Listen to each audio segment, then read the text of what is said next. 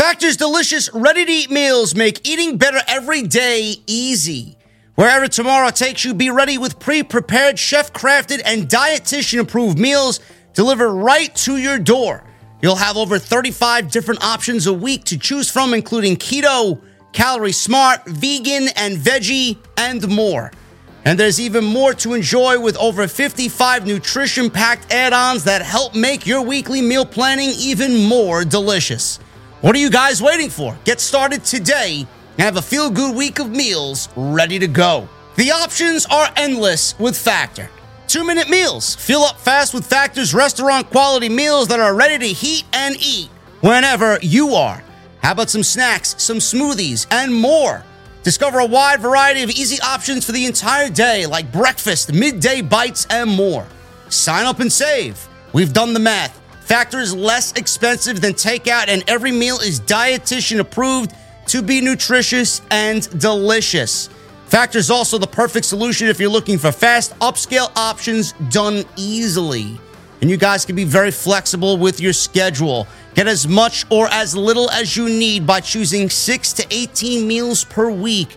Plus, you can pause or reschedule your deliveries anytime. And the most important part, there's no prep, no mess. Factor meals are 100% ready to heat and eat, so there's no prepping, there's no cooking or cleanup that is needed. If that sounds great to you guys, head to factormeals.com slash script50 and use code script50 to get 50% off. That's code script50 at factormeals.com slash script50 to get 50% off. BetMGM has an unreal deal for sports fans in Virginia. Turn $5 into $150 instantly when you place your first wager at BetMGM. Simply download the BetMGM app and sign up using code Champion150. Then, place a $5 wager on any sport. You'll receive $150 in bonus bets, regardless of your wager's outcome. And if you think the fun stops there, the King of Sportsbooks has plenty of surprises in store. Check out daily promotions, same game parlays, live bets, and so much more. Download the app in Virginia today and get $150 in bonus bets instantly from your first wager. Only at BetMGM. BetMGM and GameSense remind you to play responsibly. See BetMGM.com for terms. 21 plus only, Virginia only. New customer offer, subject to eligibility requirements. Rewards are non withdrawable bonus bets that expire in seven days. Please gamble responsibly. Gambling problem? Call 1 800 Gambler. Promotional offer not available in Washington, D.C. Why is AEW successful? Why is Tony Khan running his promotion better than Vince McMahon and Bruce Pritchard are running Monday night and Friday night? Long term booking.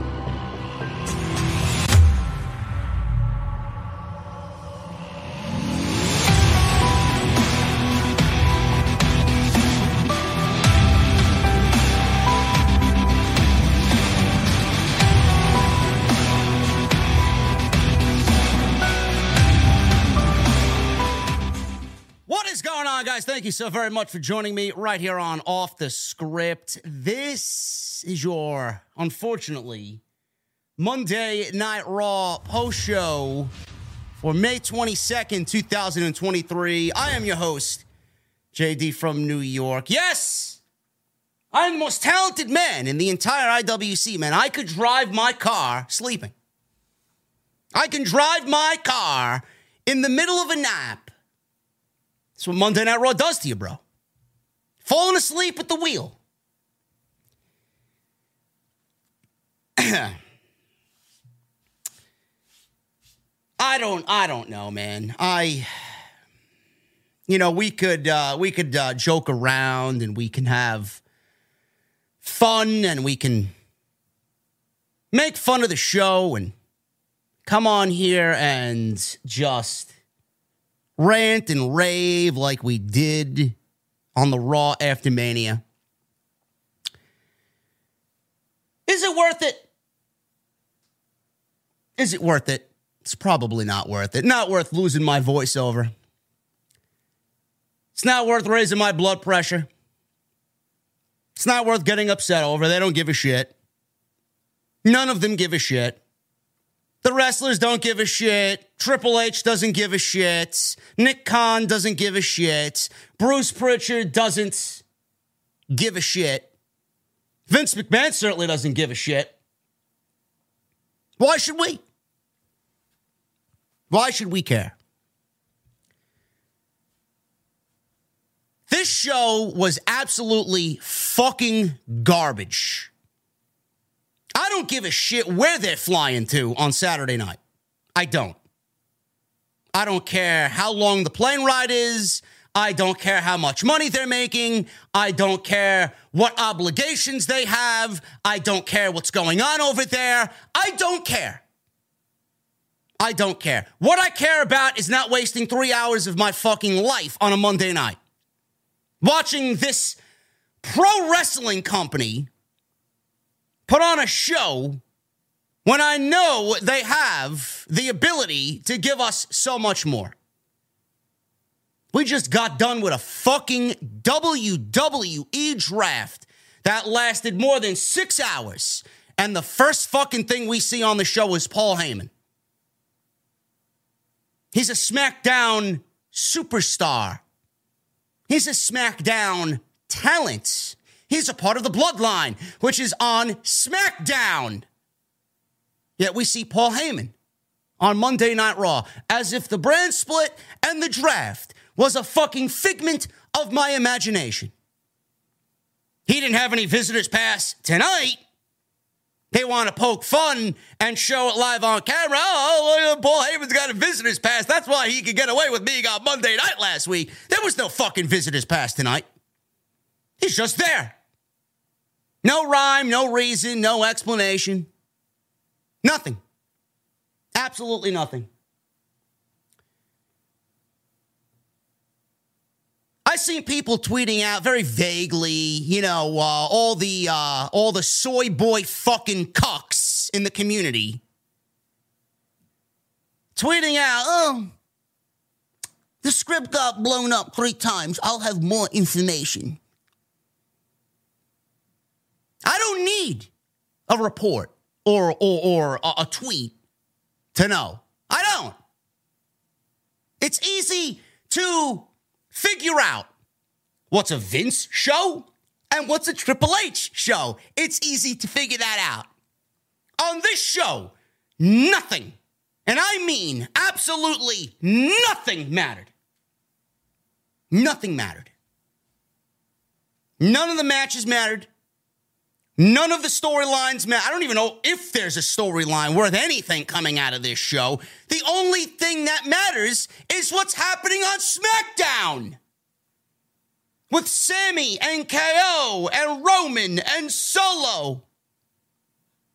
Nothing else matters on this show. The world title and Roman. And that is it. The world title meaning Seth and AJ. That is it. That is it. I'm sorry. I don't need Sapp to tell me that the script was rewritten three fucking times. I don't.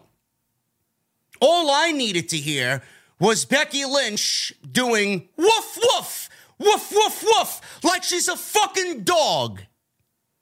All I needed to see was Becky Lynch coming out wearing fucking absolutely ridiculous glasses. His glasses with two hands, like this legitimately, with the fucking eyes peeking out barely, barely like this. I thought we were done having Becky Lynch fucking dress like, I don't know, Carrot Top. I thought we were done with Becky Lynch going through Carrot Top's box of props. This show sucks. On what fucking planet do you think Triple H would approve of a script where Becky Lynch is doing woof, woof, woof, woof, woof, woof? Never, never con- continue to subtweet me that my community is cancer and it's not Vince McMahon, it's all Triple H. Give me a fucking break. Are you fucking serious?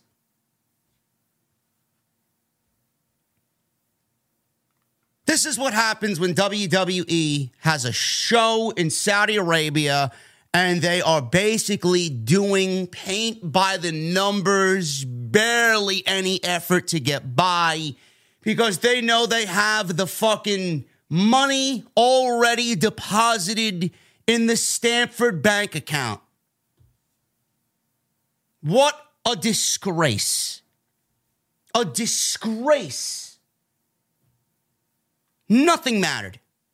Balor wrestled Nakamura for what? Absolutely nothing. No reason.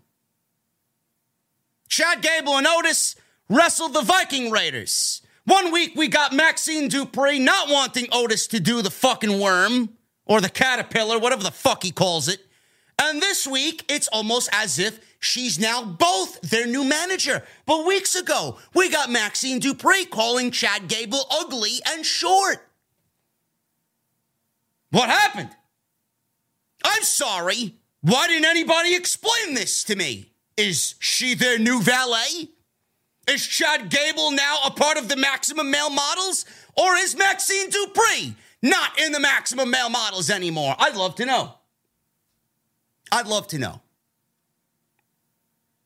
We got no build at all. This goes to show you where he sits in the fucking totem pole. No build at all for Ali and Gunther. Not even a fucking mention of it from Gunther or Ali. Ali tried to cut a promo, and typical Vince McMahon, he sends Brock Lesnar to interrupt the fucking segment as he's on his way to the ring in Gorilla, and he tells Ali to go get a life. No, no, no, we'll, we'll, we'll continue to say that's Triple H and his writing. Rhea Ripley and Natalya, absolutely a snooze fest. We got no Bianca and Asuka on this show. I, actually, they're on SmackDown. I don't even know who the fuck is on what show anymore. I'm still thinking Bianca is on Raw because she's carrying the Raw Women's title.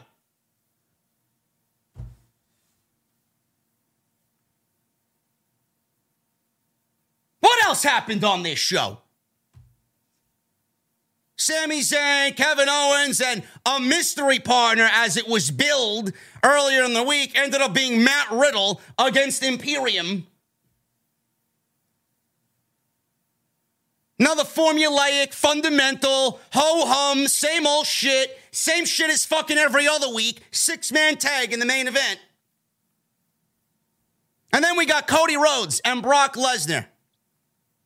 That's the big angle going into Monday Night Raw tonight. Cody and Brock under the same roof, pal. And we get Brock Lesnar beating him up. Brock Lesnar beating him up. Brock Lesnar beating him up. And then Cody comes out with one arm and he still valiantly wants to fight the beast. So supposedly he's got a broken arm because Brock Lesnar put him in a Kimura lock after beating the living shit out of him, basically almost murdering him on the show tonight. Cody still wants to fight. They send Triple H out at the end of the show to his locker room to hype him up, tell him, listen, I'm going to need you to step back. We can't allow you to wrestle like that. Cody, dumb enough to sit there and tell Triple H, Hey, I'm going to Saudi Arabia. I'm fighting Brock. I still got two legs, but I got one arm. That's good enough. That's good enough. You got to be fucking kidding me with this childish garbage.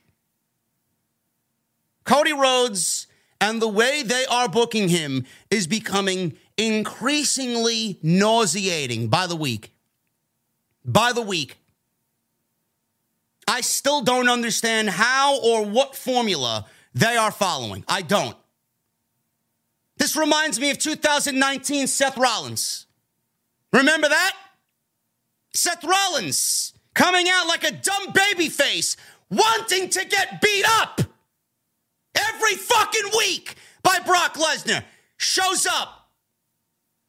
You think this valiant baby face garbage is gonna get Cody to be looked at in a different way? Nobody respected Seth. Nobody. Everybody looked at him like a fucking retard. And here we are. Same thing happening with Cody Rhodes.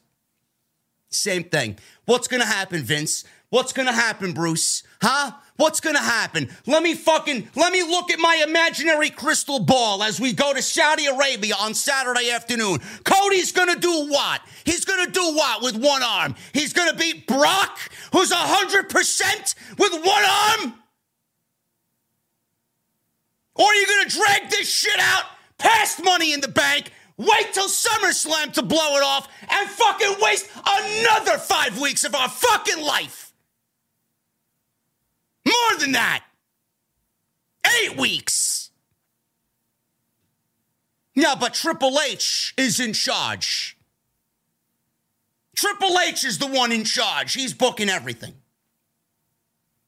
I don't know how anybody could sit there and look me directly in the fucking face and tell me with a straight face that Triple H is booking this show. There's no fucking way. There's no way. This is all Vince. Every single fucking thing on this show that you watched tonight was Vince McMahon's doing. Every single thing. This show has taken such a drastic downturn. I don't even know how to explain it to you anymore. I don't. Go watch a Raw from fucking August and tell me if it's the same fucking show. It is not. It is not. You'll see an inkling of something Triple H on this show. Bronson Reed, Ricochet, something along those lines. But 98% of this show is all Vince McMahon. All Vince. Everything on this show was a waste of time. Nothing mattered. There are matches happening on this show. There's no repercussions. There's winners and losers, and it doesn't matter going into the next week. There's no rhyme or reason for why anything happens on this show. The fucking biggest women's storyline in the entire company is Becky Lynch and Trish Stratus, which is absolutely a steaming pile of fucking human feces. This shit sucks. Garbage. That's the biggest storyline in the entire company. And I got to sit there and listen to Trish struggle through a fucking promo as if she's a day one rookie on the job. So bad at being a heel that WWE is forced to pipe in fake crowd noise every time she's out there because nobody believes Trish Stratus as a heel. Becky Lynch is out there barking like a fucking dog. Woof, woof, woof.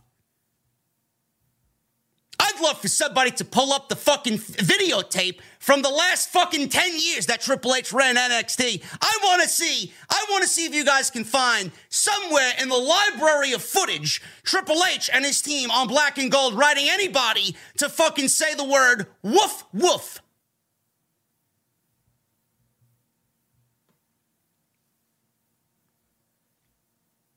This show is an absolute fucking embarrassment. And it's not even going to get better. That's the sad fucking thing. They're already hyping up Money in the Bank ladder match qualifying matches next week. I don't give a fuck. I don't. You're going to fuck that up too.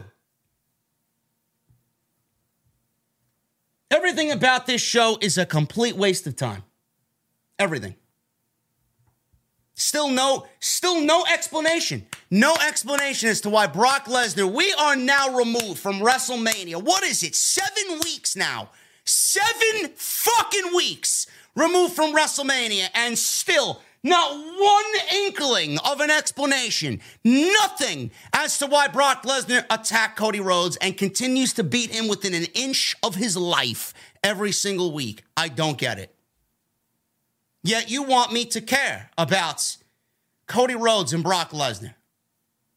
How can I care when I don't have a fucking explanation in front of me on why what I'm watching is happening? Now, but Brock Lesnar could do what he wants, says the fucking basement dwelling geek online. They don't need an explanation, says the virgin who lives in his mother's basement. Great. You got people fucking creating their own narrative on why Brock Lesnar attacked Cody Rhodes. That's when you know shit's gone south. No explanation, nothing. Paul Heyman's on Raw, he's on SmackDown. What happened to the draft? What happened? What happened keeping the draft down the middle? SmackDown on SmackDown, Raw on Raw. Yeah, we got Paul Heyman on Monday Night Raw with no explanation. Oh, but, Sami Zayn and Kevin Owens are on Raw. He's got to build the show up. I'm sorry, that can't wait till Friday night. I don't know what else they got to fucking tell you in regards to the tag team title match happening on Saturday. What did he do that he needed to be there? He could have cut this promo on Friday. They could have did a vignette, a backstage segment on Friday with this this promo that he cut on Monday Night Raw tonight. Now, but let's make the draft completely irrelevant and put Paul Heyman on Raw with no explanation. No explanation from Brock, no explanation from Paul Heyman. Everything else is still in limbo. No, no answers to why Rhea Ripley still has the SmackDown women's title. No, no plan whatsoever on what they're doing with both of these titles, the SmackDown and Raw, on separate shows. Nothing in regards to any explanation on the women's tag team championships. They're still ready to crown new champions next week. Meanwhile, you got NXT women's tag team champions carrying around titles as if they somehow mean something. This entire fucking company has been turned upside down because of Vince McMahon, and nobody is batting a fucking eyelash. Not one. Now, everything's all right, though. It'll get better. This is just the Saudi show. I mean, I gotta sit here and I gotta watch this shit with eyes wide open when all I wanna do is take a fucking nap. The coffee that I consumed tonight did nothing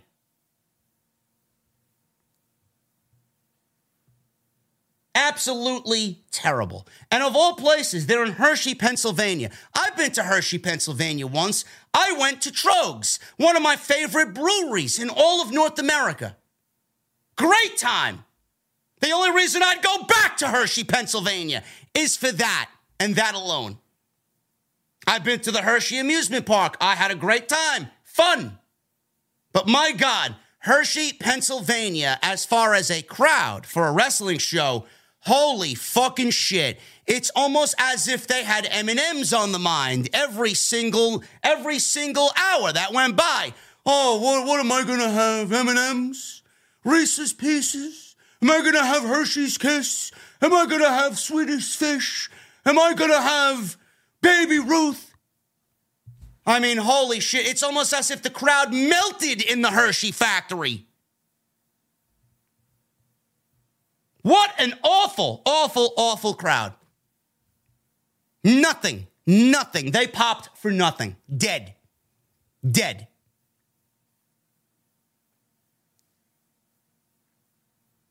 Don't know what you want me to say in regards to this shit. I really don't. It is it is downright embarrassing. It is down right embarrassing that this fucking company, with the roster that they have, the talent that they have, and the draft that we just had to sit through a few weeks back, this is the product that we're getting. This. SmackDown's not that much better. SmackDown is utterly boring as well. This past week, SmackDown, legitimately, nothing happened. I fell asleep legitimately fell asleep. I went to House of Glory, had a great time, did my job on commentary, came home expecting some decent SmackDown. I fell asleep within one hour. Had to go back and rewatch the shit that I missed because I was out cold. There's no I in team, but there is one in Indeed, and that's the hiring platform that you need to build yours. When you're hiring, you need Indeed. Instead of spending hours on multiple job sites searching for candidates with the right skills, Indeed's a powerful hiring platform that can help you do it all. One of the things I love about Indeed is that it makes hiring all in one place so easy because Indeed does the hard work for you. They show you the candidates whose resumes on Indeed fit your description immediately after you post so you can hire faster. Join more than 3 million businesses worldwide that use Indeed to hire great talent fast. Start hiring now with a $75 sponsored job credit to upgrade your job post at Indeed.com slash BlueWire Sports. Offer good for a limited time. Claim your $75 credit now at Indeed.com slash BlueWire Sports. That's Indeed.com slash BlueWire Sports and support the show by saying that you heard it on this podcast. Indeed.com slash BlueWire Sports. Terms and conditions apply. Need to hire? You need Indeed. But the night and day difference between this show and SmackDown, I said it once, I'm going to say it again, and I'm going to repeat myself for the fucking thousandth time. Triple H, I don't know what the fuck they got this guy doing, but it certainly feels like he's more in charge of SmackDown than he is Monday Night Raw. I don't know why or what is going on. I don't. I'm telling you, I'm telling you, I'm telling you. Vince may think he's booking things at a higher level and he's not in the weeds anymore. But this entire operation is a 50 50 split. The brand split, never mind the fucking brand split, the creative split is 50% Vince and 50% Triple H. Vince is running Raw and Triple H pri- prim- primarily, some weeks, is running SmackDown. It's just the way it is. I don't know how you don't see it. I don't know how you don't see it. They should be fucking embarrassed. Absolutely zero effort. Now, but blame Saudi. But blame Saudi. Blame the fact that WWE had two pay per views in the month of May. Now, blame that. I'm sorry, that happened on May 5th. You can't tell any engaging stories? First of all, it was never Triple H's idea to fucking name this show Night of Champions and put a fucking gimmick pay per view, by the way, which he fucking killed in his administration. You want me to sit there and think that Night of Champions is a Triple H idea? Sure thing. This is the same guy that killed gimmick pay per views. Meanwhile, what you're getting on Saturday night is a gimmick pay per view, which in turn is handcuffing WWE to book all championship matches. And then by that, because you need all championships on the line, you're going to get shit that doesn't matter. And you're going to get shit that comes off like Natalya and Rhea Ripley, Gunther and Ali. Now, but I'm supposed to sit here and just bow down and bend over because WWE's got Night of Champions. Shit is awful. Night of Trash is what I'm going to call it. We're going to try and break this thing down. We're going to try and make sense of whatever the fuck is going on here. I don't know how much more I could spew as far as my hatred for this show tonight. But this show sucked. From top to bottom, this was one of the worst Monday Night Raws of the entire year. Was it as bad as Raw after Mania? Not even close. But this is definitely second worst Raw of the entire year. They should be fucking embarrassed of themselves. Every single one of these people that had anything to do with this fucking show should be fucking ashamed. We deserve better. Us as fans deserve better. How can you sit there and take this shit with the rich story that we were getting going into WrestleMania and this is the end result? Everything, legitimately, everything has cooled the fuck off. It's almost as if creative ran into a brick wall and the fucking car exploded. Nothing feels the same. Roman doesn't feel the same. Cody doesn't feel the same. Sami and KO doesn't feel the same. None of these shows feel the same. None of them. Not one single thing feels the same. Ladies and gentlemen, we're going to try and get into this. It's going to be a Red Skies night. You're going to hear Red Skies a couple more times tonight. Follow me on social media at JD from NY206. That's Twitter, Instagram, TikTok, and Cameo. Make sure you guys hit that subscribe button down below. Turn on the bell for notifications. We are going to be rocking and rolling this week with the content. All your news, all your rumors, right here on OTS this weekend. We got Night of Trash on Saturday, and then Sunday, Double or Nothing. So, two pay per views this weekend. I will be covering both. I'll be live on Wednesday. I'll be live on Friday for Dynamite and SmackDown. Make sure you guys hit that thumbs up. I see 569 likes on the live stream right now. We need 1,000. If I have to be here and cover this shit and talk about what I just watched for three hours for another two hours, we need a thousand minimum tonight. No questions asked. Go check out all the other content on the channel. Thank you for the great support on Sunday's video. Talking about Bray Wyatt potentially being gone from WWE. AEW apparently denied Ace Steel is returning. And a backup plan for AEW Collision just in case CM Punk does not make the show. All that on Sunday's episode. Go check that out.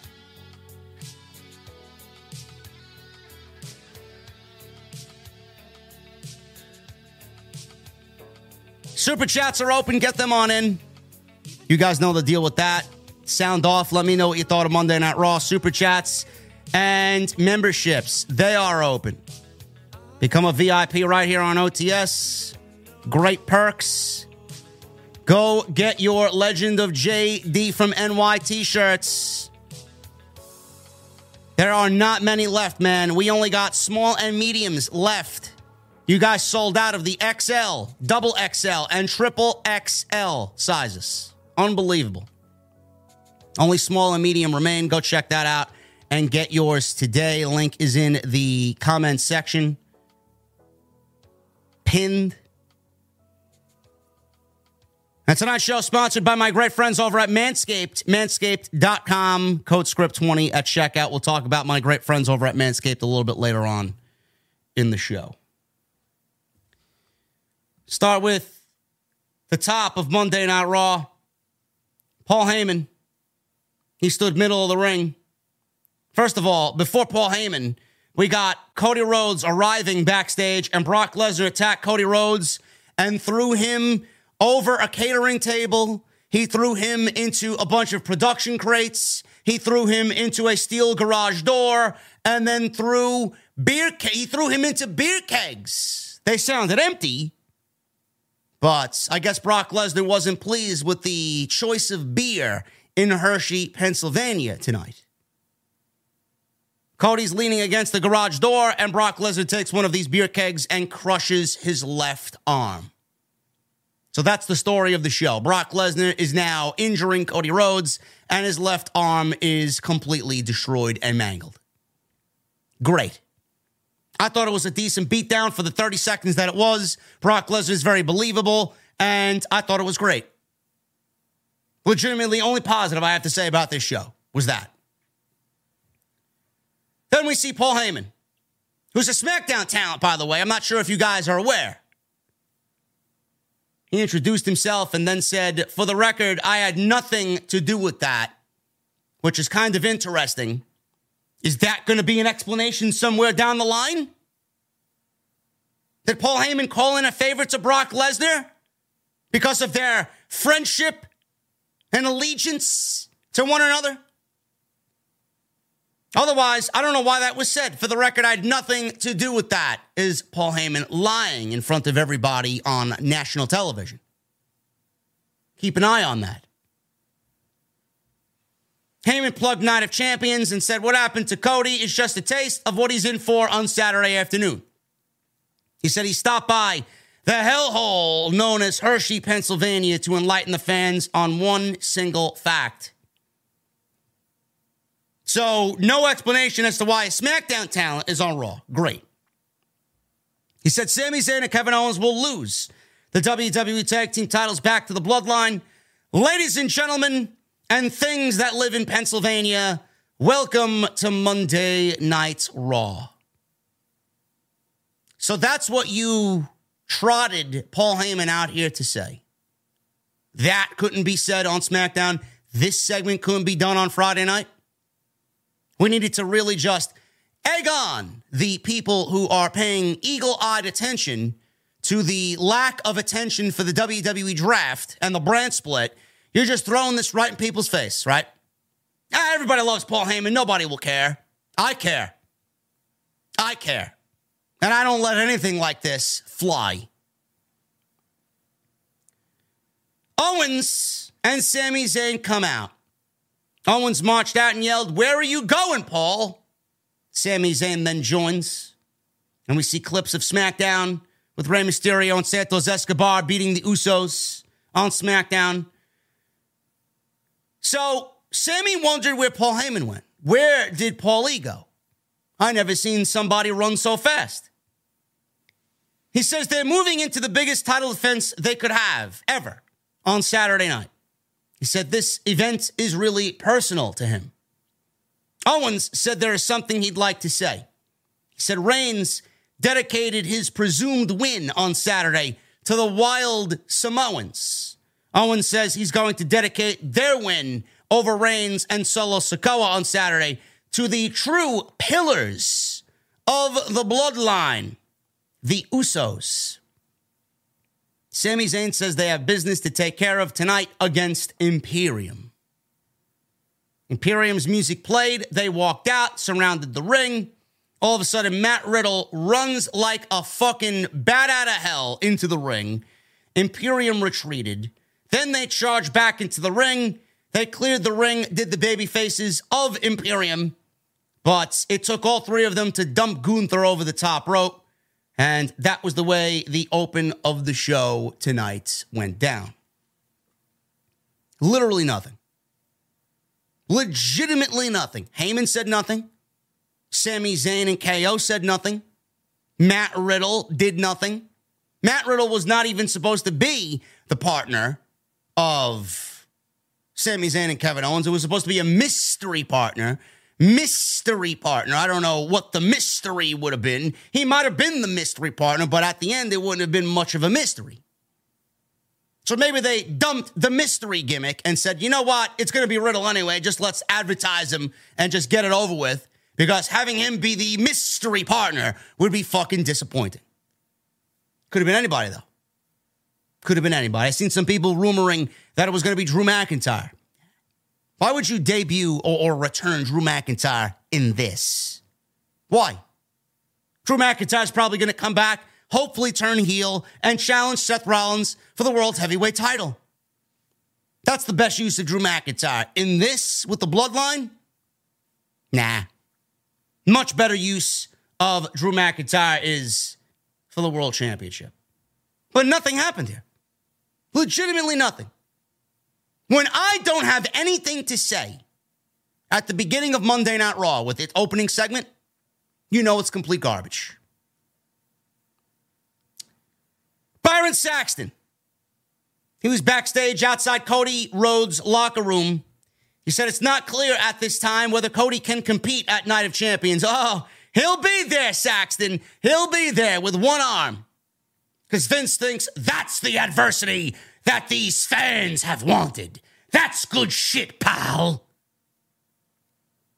Adam Pearce walks out. He says Cody is still being evaluated. Saxton said, said there's a rumor Cody's arm is broken, quote unquote. Pierce didn't want to address that specifically and walked away. Ricochet he went one on one with Bronson Reed. The reason why this match happened is because these two were part of the final three in the Battle Royal to determine the number one contender for Gunther and the Intercontinental title at Clash of Garbage. More of this on the show, please. This match should mean something. This win for Bronson Reed should mean something. This loss for Ricochet should mean something. These two guys are going to be right in the thick of things for the Intercontinental Championship. Bronson Reed and Ricochet More of this, please, because that is exactly what I want to see on Monday Night Raw youth, fresh talent. And it also highlights that Gunther does have a nice core group of opponents for the Intercontinental title. I thought this match was fun for what it was. Most of it was a fucking commercial break, but I thought whatever we got was fun in eight minutes. Ricochet got some early offense. Reed ran over him with a big body block. And then he followed with a big, massive elbow. And then he does the shoulder tackle off the apron. While, while Ricochet was on the outside, he did that big shoulder running tackle off the apron, and Ricochet sells the shit out of it. After a commercial break, Ricochet tried to fight back. He kneed his way out of a delayed vertical suplex by Bronson Reed. He ran right into some offense of Reed, right into a Samoan drop. Reed goes for cover. He goes for a two count. Ricochet came back with some kicks. He was working on the legs, trying to cut the big man down. Hits a Lionsault. Reed was barely fazed by the Lionsault. Reed tried for another tackle off the apron, but Ricochet caught him with a jumping knee strike right to the face. Ricochet then tried a springboard move. Reed tripped him up, hit a power slam. He climbs the top rope. Big tsunami crushes Ricochet. One, two, three. And Bronson Reed wins clean over Ricochet.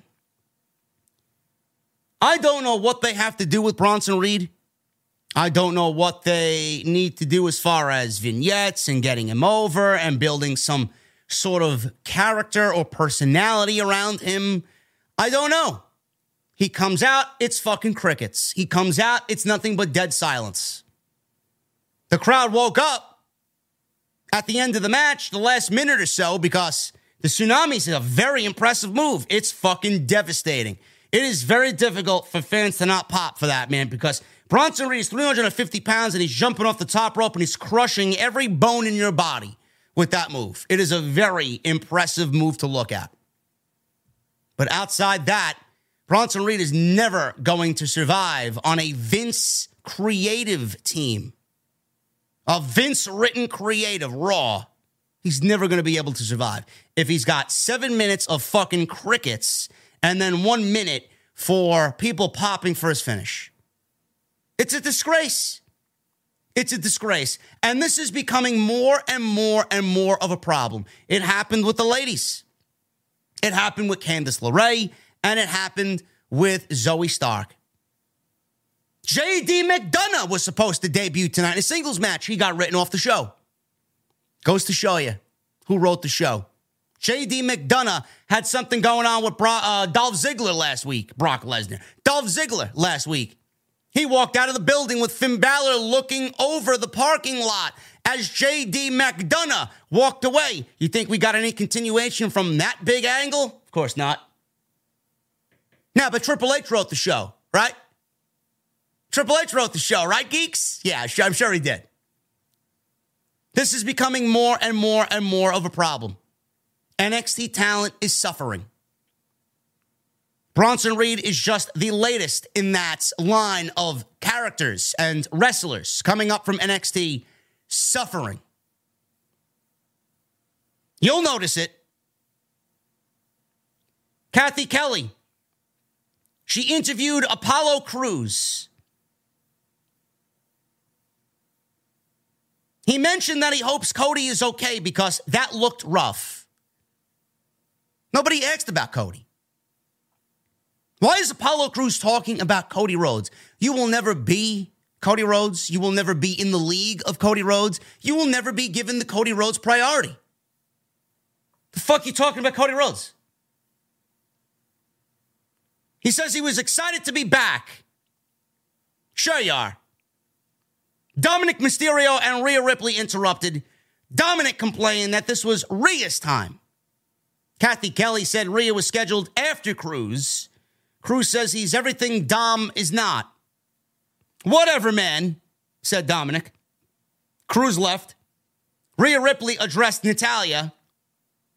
She said Natalya has had a legendary career, but at Night of Garbage, she's going to make an example of her and end her legendary career. Crews then comes back and he interrupts Dominik. Dom says, You don't interrupt mummy. Crews asked what he's going to do about it. Rhea says he'll show Crews who runs Raw. Crews said, I can't wait to see him try. I'm guessing Apollo Crews was better off staying on NXT. You mean to tell me that they called Apollo Crews up for this? I don't understand what they did here. You know, I know a lot of people don't watch NXT. I, I know NXT sucks. It is complete garbage on Tuesday night. It is one of the worst watches in all of pro wrestling. It's like it's written for fucking three year olds. But Apollo Crews had this obviously awful gimmick, but a gimmick nonetheless. He goes down to NXT. He has this superhero like gimmick where he's got this spidey sense and he's writing in his journal. He's like a comic book character come to life on NXT. And then he gets brought up to Monday Night Raw, and, it's right back to jobber Apollo Crews. So, what did we bring him down to NXT for? To rework himself why did we bring him down to NXT to come up with a new gimmick and give him some sort of character and some sort of personality, only for them to call him back up and go right back to what killed him in the first place? Smiley Apollo Crews. Am I wrong? Because I'd love for somebody to tell me when I am telling lies here. What is, who is Apollo Crews? I don't know. Next week, you'll see him speaking in his fucking accent that he had with uh, Commander Azeez. His Nigerian accent. He'll have the fucking wand and the staff, and he'll have the fucking getup, and he'll have a new bodyguard. Oh, that's what I remember him as, pal! This shit sucks. Don't know why you called him up. Is Apollo Crews needed on Monday Night Raw? Is he going to somehow compete for the Intercontinental title? Give me a break. This guy is a waste of fucking roster space. And it's not even his fault. We got another sit down interview segment with Seth Rollins and Corey Graves. This is part three of the sit down segment. Rollins said this is his chance with the new world heavyweight title. Second place.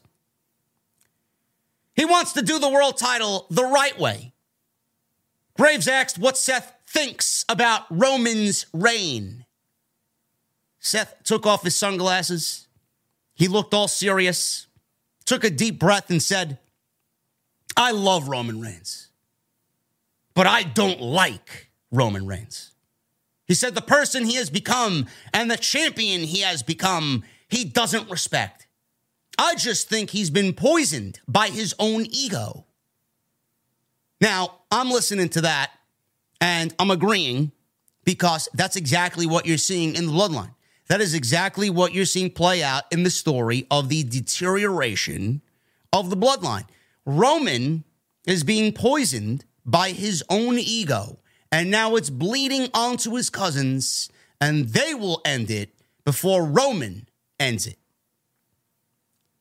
He said Reigns is being selfish by taking title opportunities away from everyone else.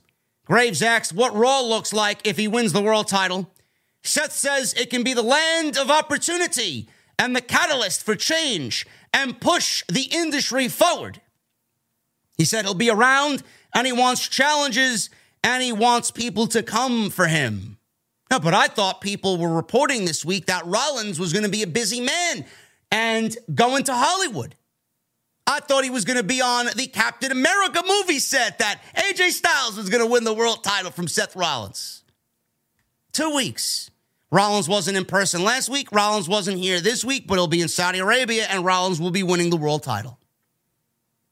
Wrestling fans are so dumb that they don't realize that Rollins and the role that he was cast for was a very small role, one that he could film and record in two weeks. That's why they gave him the time off. No, but according to the dirt sheets, Rollins is going to be missing a significant portion of the year to film a minor role in Captain America. And he's not winning the world championship. Yes, he is. Graves asked about Styles. Seth says they have crossed paths before. We've seen a vintage clip air from 2006 from NWA No Limits. Styles says he beat Seth, but he was impressed and thought he'd be a superstar someday. I was right, AJ said. Seth says he's feeling invincible lately. They said more to come later with Seth's answer on why this championship match is special to him. This is this is decent stuff. It's nothing that's going to save the show, but this was decent stuff. Last week was decent stuff as well. I like this type of thing. They're doing a lot to hype up Seth Rollins and not really enough to hype up AJ Styles. But when AJ Styles is quoted today by multiple outlets saying that, well, when Roman's holding two other world championships and we create this third world championship, it's very difficult for people to not look at it as a second place prize or a consolation prize. AJ is not winning the world championship. He's not. So I think anybody who wants AJ to win or thinks that AJ has a chance, he does have zero chance to win. Saxton. He approached Finn Balor backstage. Priest gave Saxton a hard time for approaching Balor so close to his match. Like this guy's, guy's he's got to get ready for his match. What the fuck you doing? What, what do you want? Balor said he wanted Saxton to congratulate them on their win last week when they beat the tag team champions. Balor said Nakamura cost Priest an opportunity at the World Heavyweight title and then rubbed salt in the wound by disrespecting him. He said he'll make Nakamura pay tonight. Great. The match means nothing. The match means nothing. We got a nice vignette. This should have aired, I don't know, two weeks ago. This should have aired when she got called up from NXT the night of the draft, or at least the following week. A vignette aired on Zoey Stark showing her on a motorcycle as she talked about being clear, calculated, and vicious. You're not going to like me, but she vowed to tear apart and expose the weakness of all of your favorite wrestlers on Monday Night Raw. The time of heroes is over. over. The Zoey Stark era begins. Zoey Stark went one on one with Candice LeRae they gave Zoey Stark, who needs in ring time to get over, who needs time in front of the camera to get over in front of the main roster casual audience, they gave Zoey Stark and Candice LeRae three minutes. No, but please continue to tell me that Triple H is booking Monday Night Raw when both of his girls, both Candice and Zoey, are getting three minutes. If this was Triple H, they probably would have been given 13 minutes because that's exactly what we need. How else are we going to get these women over? Candice LeRae came out to the sound of silence. Zoey Stark came out to the sound of silence. Zero reaction. Hershey was sitting on their fucking M&M wrappers and Hershey candy bars. That's all they were doing on this night during this match. They couldn't give a single fucking shit about what was going on here. Nikki Cross was outside. She was at ringside cheering on LeRae. LeRae was making a comeback. She landed a big dive onto Zoey at, at ringside. Nikki then went over and hugged LeRae, which left her open for attack because she had taken her eyes off of Zoey. Stark then threw LeRae into the ring where she finished her with her uh, modified GTS, which she calls the Z360 for the one, two, three.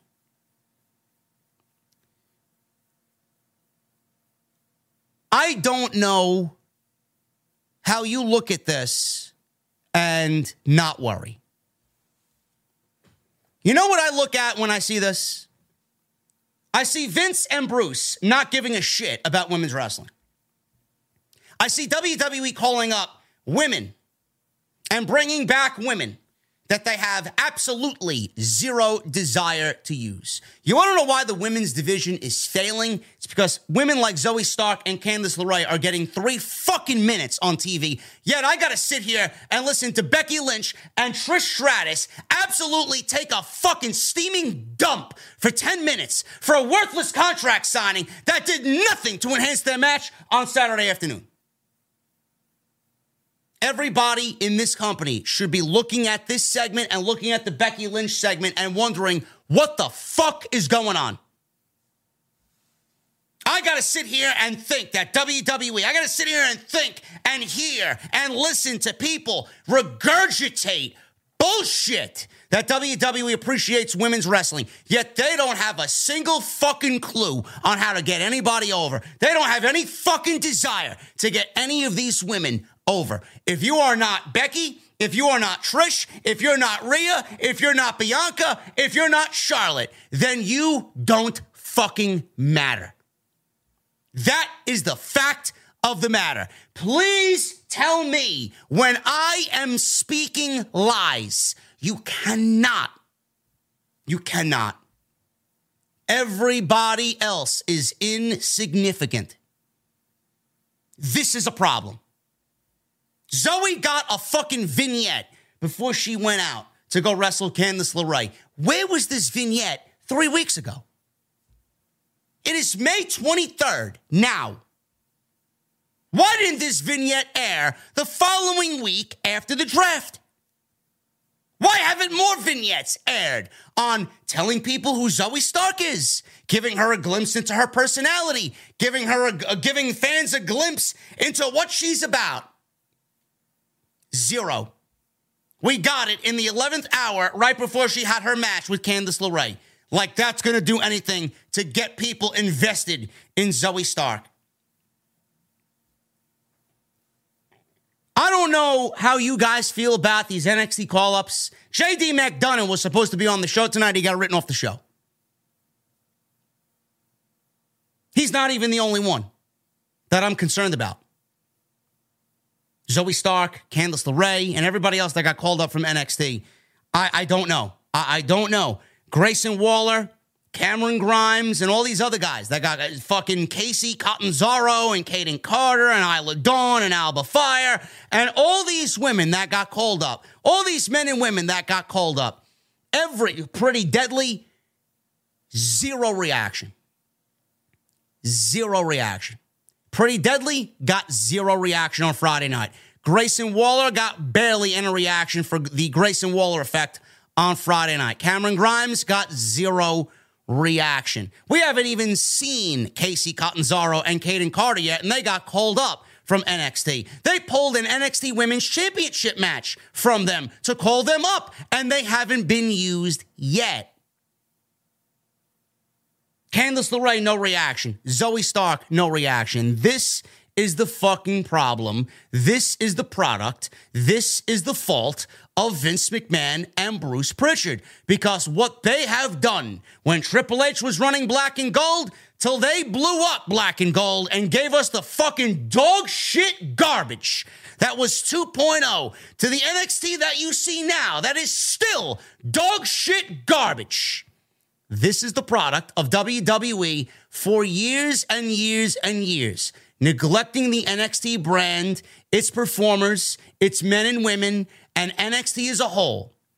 This is the product of Vince and Bruce neglecting everything and willing to kill what Triple H created to bring it to the main roster, and then it gets no reaction. They want me to fucking care about someone like Zoey Stark, yet you've done nothing but bury NXT for years. Then you want me to care about their call up, and then when they show up on Monday Night Raw, they get zero fucking reaction. Who am I supposed to blame for that? What am I supposed to think when I see Zoey Stark get zero reaction and a Grayson Waller and a Cameron Grimes and a Pretty Deadly get zero reaction. It's because you've made a mockery of NXT and you basically told everybody with your actions that NXT doesn't mean shit.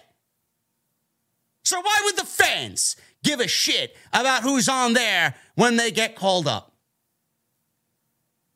People people were watching NXT when it was black and gold.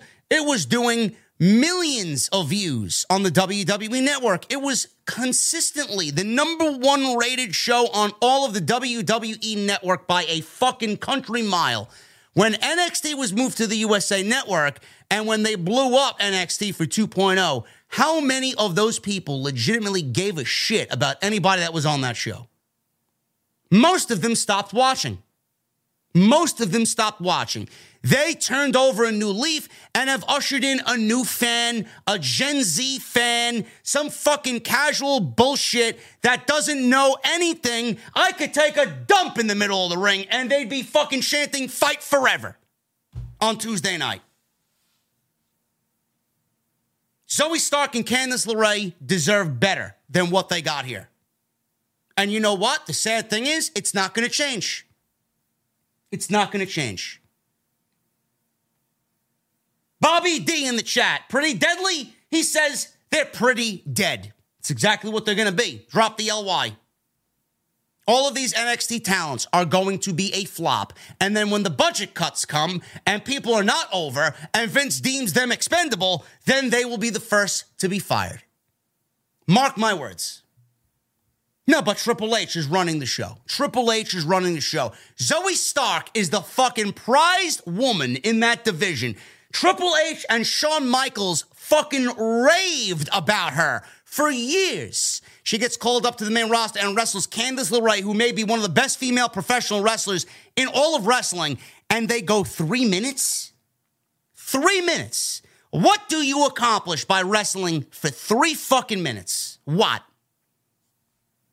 Vince gets off. Ha ha ha. I don't like these women. They're not over. They're plain and boring. Get them out completely fucking irrelevant. Byron Saxton. He interviewed Mustafa Ali about facing Gunther on Saturday afternoon. Is Gunther going to lose? No. Ali says he's been dreaming about this since he was a child. He says his career has been failure after failure, and nobody believes he can beat Gunther. Lesnar walked out. He walked right past Ali in this interview segment, and then he yelled at Ali, Go get a life, kid. That was basically Vince speaking to Ali through Brock Lesnar. Now, normally I'd say I'm excited for this match, but I swear to God, man, if this match goes more than five minutes, I'd be shocked. Because I'm anticipating Gunther and Ali to go about two minutes, maybe less than that, and Gunther has a very quick evening in Saudi Arabia. Lesnar walked out. He walks past Ali. He walks out with no music. Then his music kicked in a few seconds later. He didn't really need the music to walk out to, but they figured, let's put the music on. He entered the ring. He says, So, Hershey, what do you want to talk about? I don't know, Brock. How about a fucking explanation for starters? Lesnar says he'd boo Cody too. He said Cody wouldn't be out there tonight, nor will he be able to wrestle Saturday. Then he issues an open challenge to anyone in the back to fight him at Night of Champions because Cody's not going to make Night of Champions. All you got to do is step out here and step up to Brock Lesnar, pal. Cody walked out. He's got no shirt on. He's got slacks and dress shoes on, no shirt. His arm is in a sling and his arm is being held up by a strap and a fucking ice pack.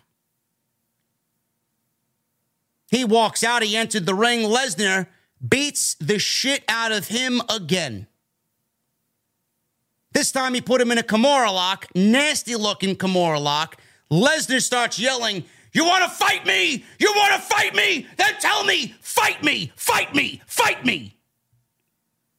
Cody screaming in pain slamming on the mat, writhing in pain. Lesnar releases the hold. He stands up, he smiles. Lesnar then stopped, stomped on his forearm, picked up his cowboy hat, and left the ring. Wow, such riveting storytelling here, folks. Such riveting storytelling, man. I think this one should be up for an Academy Award. It's so fucking great. Zero, zero, zero explanation. Not a single droplet, not a single inkling of an explanation. Oh, but they, they don't need an explanation. I'm sorry. What shows do you watch where you get no explanation? I don't know. I don't know. Fucking ridiculous. Cody looks like a fucking geek. I'm supposed to believe in superhero Cody Rhodes. Oh my God! Cody is so valiant. Cody is so heroic. He's got balls of steel. He's got big grapefruits, pal. Goes out there, he already got fucking almost murdered in the opening of the show, yet goes out there and asks basically for Brock. This was basically Cody going out there asking Brock, hey, Brock, please kick my ass again. Hey, Brock, please, please destroy me again within, within an inch of my life. That was Cody Rhodes tonight. I don't know who's looking at this thinking that Cody's valiant and Cody is trying to overcome adversity with heroics. I didn't ask for this. This is not the adversity that I asked for. This is all Vince McMahon. Vince McMahon's booking this shit at a higher level. More like a fucking second grade level. There's no fucking explanation. Week after week after week after week, we've been subjected to fucking complete garbage as far as Cody Rhodes and Brock Lesnar. Nothing about this is interesting. The match in Puerto Rico fucking sucked. It went eight minutes, nine minutes. It was fucking disappointing as fuck for Cody Rhodes. Now they're going to do it again in Saudi Arabia. And what's going to be the outcome? Brock is either going to lose and then beat the shit out of Cody Rhodes and then demand another match at SummerSlam, or Cody is going to fucking lose, right? And he's going to claim that Brock unfairly beat him up and he wants a one on one match under his specifications. Either way, Brock wins or Cody wins. We're getting a third match. I told you this from the get go. I knew Vince was going to do it. This is exactly where we're headed. You think this? You think this shit is going to end in Saudi Arabia? You got another thing fucking coming. If you think that this is it, and then Cody's going to go challenge Roman Reigns for the fucking championship, you got another thing coming. This shit is going to last all the way up until Detroit. Who's Roman going to defend the title against at SummerSlam? Who the fuck do I know? At this point, doesn't even matter.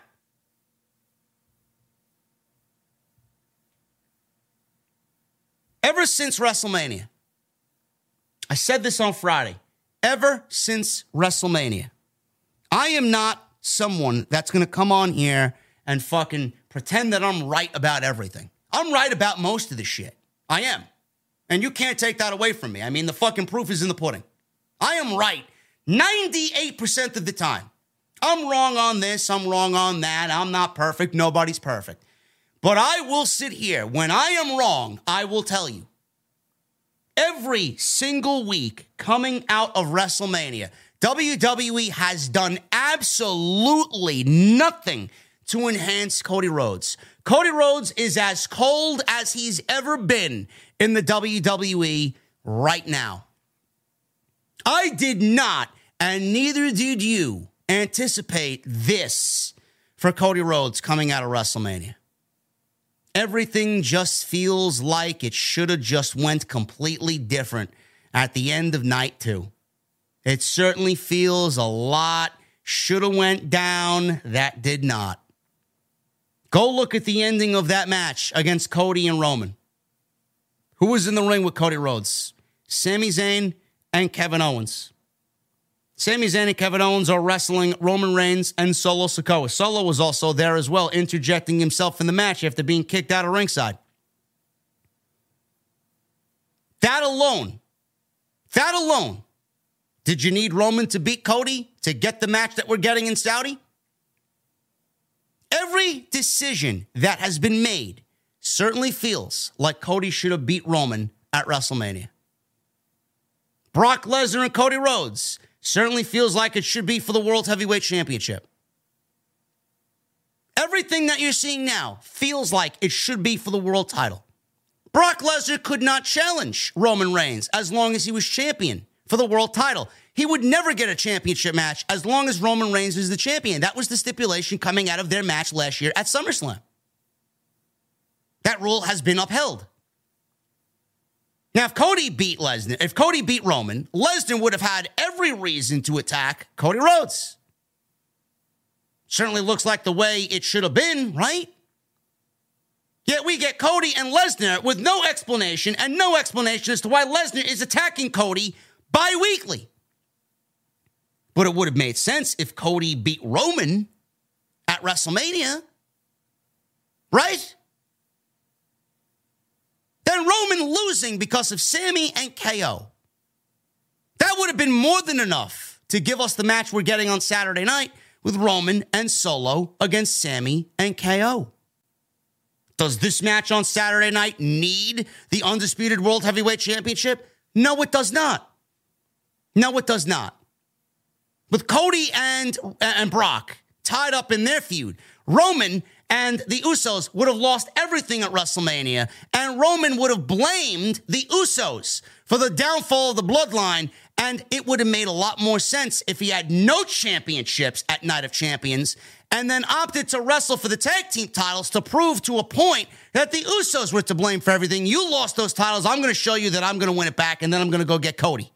And when I get my championships back, the ones that you lost, I'm going to take back my championship from Cody and I'm going to show you how I do it in the bloodline. It just makes as if everything that we got at WrestleMania, it shouldn't have happened. It shouldn't have happened. Every single fucking week that passes, I have sat here and exclaimed to you guys that Cody needed adversity. There are reasons why I didn't think he should have won the championship.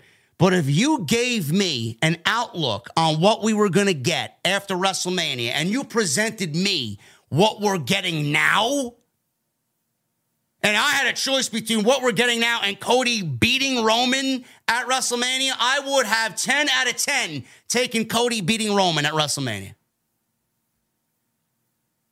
Now we're stuck. Now we're stuck. Now we're stuck with Roman and the World Championships more than likely till WrestleMania next year. Now we're stuck with Lesnar and Cody till SummerSlam, and we're stuck with zero fucking passion in anything that's going on, and we're getting rehash and rehash and rehash with Sami Zayn and Kevin Owens against the Bloodline. Maybe Cody should have beat Roman at WrestleMania. More and more and more, I'm starting to think that I should take back what I said. Because WWE television is suffering big time because of that one decision.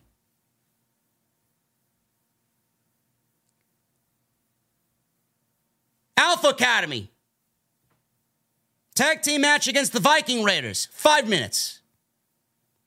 Can someone please tell me why Maxxine Dupri is out there as now the valet for Alpha Academy, and there's no maximum male models in sight. She's not recruiting Otis for the maximum male models. She's not recruiting Gable for the maximum male models. There's nothing as far as Maxxine making fun of Chad Gable. They were all like one big happy family tonight. Where did Maxxine Dupri? Where did Maxxine Dupri leave the maximum male models? Where? Did it happen on main event? Did it happen on Raw Talk? Did it happen on fucking The Bump? Where? This wasn't shown on Monday night. This wasn't explained on Monday night. I don't know. Otis and Gable win in five minutes. Gable hot tagged Otis in after being beaten down by the Viking Raiders. Otis went on the attack. He did the caterpillar on Erik. Gable tagged back in, went after Ivar, did a back suplex attempt. Erik blocked it, tagged in, caught Gable with a knee lift. Maxxine and Valhalla on the outside. They were exchanging words. Valhalla chased Maxxine away. Gable then recovered and escaped a double team move from the Viking Raiders, then rolled up Erik for the win.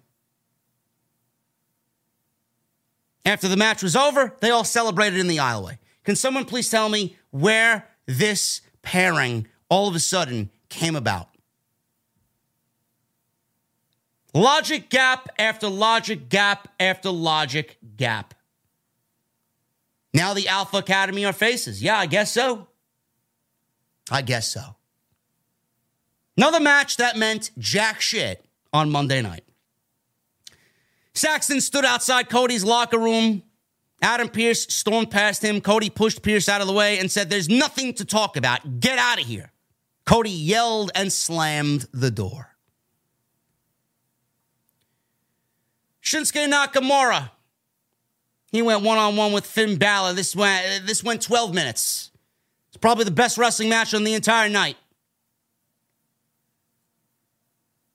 This match also meant nothing. The winner of this match, what happens to them? There's a winner and a loser, and then there's no follow up. So Finn Balor and Shinsuke Nakamura. Balor took control after Priest clotheslined Nakamura behind the referee's back. Nakamura started to fight back, and he hit a, uh, a sliding German suplex. He started to taunt Damian Priest. He set up for a Kinshasa, but Balor dropped him with a double foot stomp. Nakamura avoided a coup de grace, and he followed with a kick to the head. Priest pulled Balor out of the ring, so Nakamura attacked Priest and clotheslined him into the timekeeper's area. Nakamura had his back turned. Balor drop kicked him into the barricade, rolls him back in the ring, hits the coup de grace. One, two, three, and that was it. So much for Nakamura getting the superstar push on Monday Night Raw. He's already losing matches. Great. They showed a vignette of Indus Sher, narrated by Jinder Mahal. He says that they debuted on next week's, he says they debut on next week's Raw. Indus Sher debuts next week on Raw, but we saw them last week. Indus Sher debuts on Raw. Is that what he said? But they debuted last week. They beat two jobbers. Or is Jinder Mahal re debuting on Monday Night Raw? Which is it?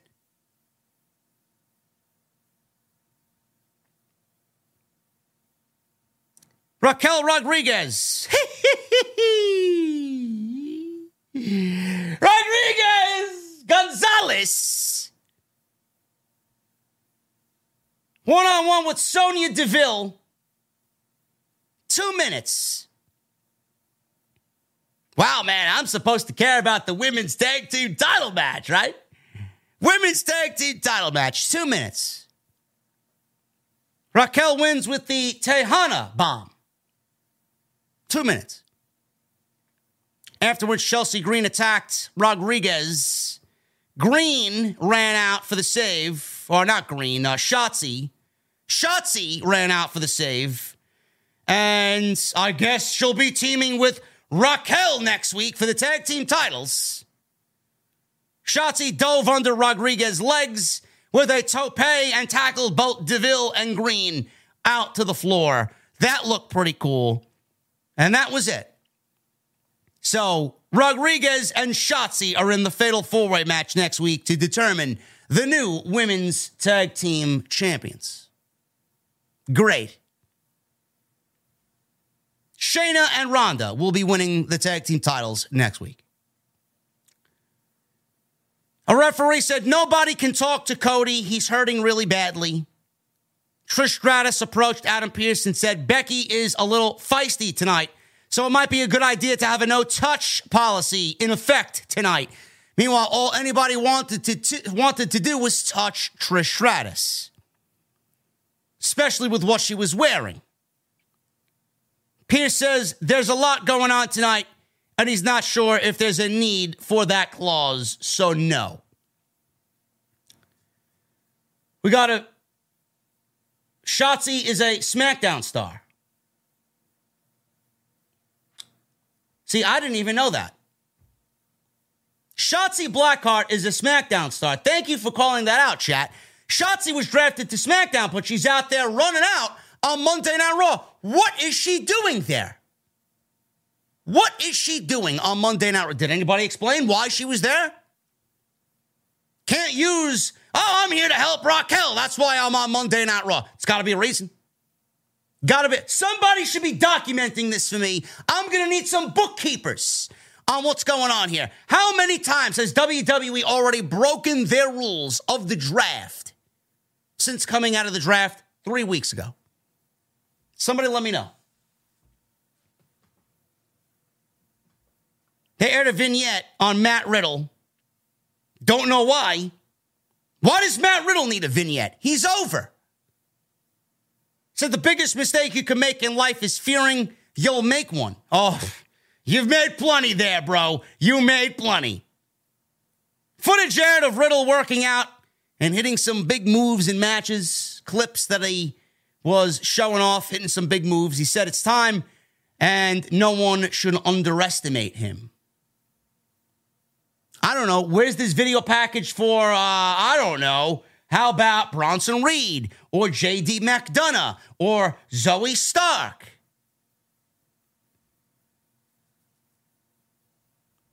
Becky Lynch made her way out to the ring. Oh, joy, oh, joy.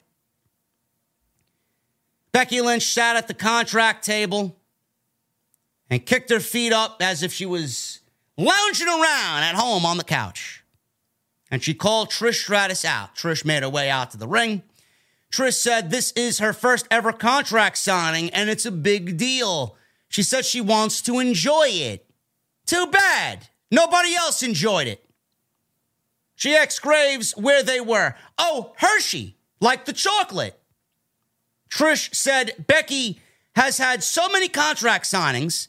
She said it all is because of the work she did to single handedly change women's wrestling. She asks what happens when she beats her at Night of Champion. She left off the S.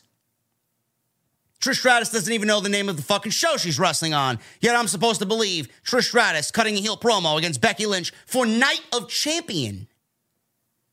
Great. She asks if Becky will go to a deep, dark place and disappear to deal with her stuff again.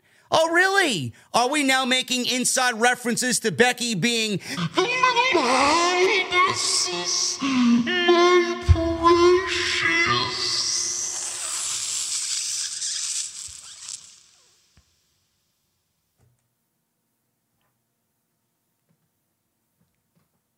She said she is her own worst enemy. She said she'll sign the contract. She told fans she doesn't need them to tell her what to do. She said it's ironic that this is her first contract signing and it'll be Becky's last contract signing. She shoved it in Becky's face. So, Becky Lynch, you're scared, aren't you, Trish? She said she saw Trish X for the no touch rule earlier. She said she's also scared that history will forget her. I wish I could I, I wish I could forget this fucking promo. Never mind forget Trish Stratus. She said the fans remember her as being better than she is, but she's even better than she thinks she is. She said she doesn't need to worry about why she was gone, but rather concern herself with the fact that she's back. She thanked Trish for being everything she hopes she never becomes. You're vapid. I'm passion, she said. You're trashy. I'm soul, heart, and fashion. You're cold. I'm hot. I'm it. You're not. She said she can stab people in the back, whereas she'll punch her in the face every single time. She says that's why she can look herself in the mirror. She said she isn't perfect, but she can carry on regardless. She said she's had a career that Trish could only dream of. She said, if barking like a dog is embarrassing, just wait until I whip your ass at Night of Champions. Welcome to the big time, bitch. Woof, woof. Trish then got angry, kicked over the table in front of Becky, and left the ring.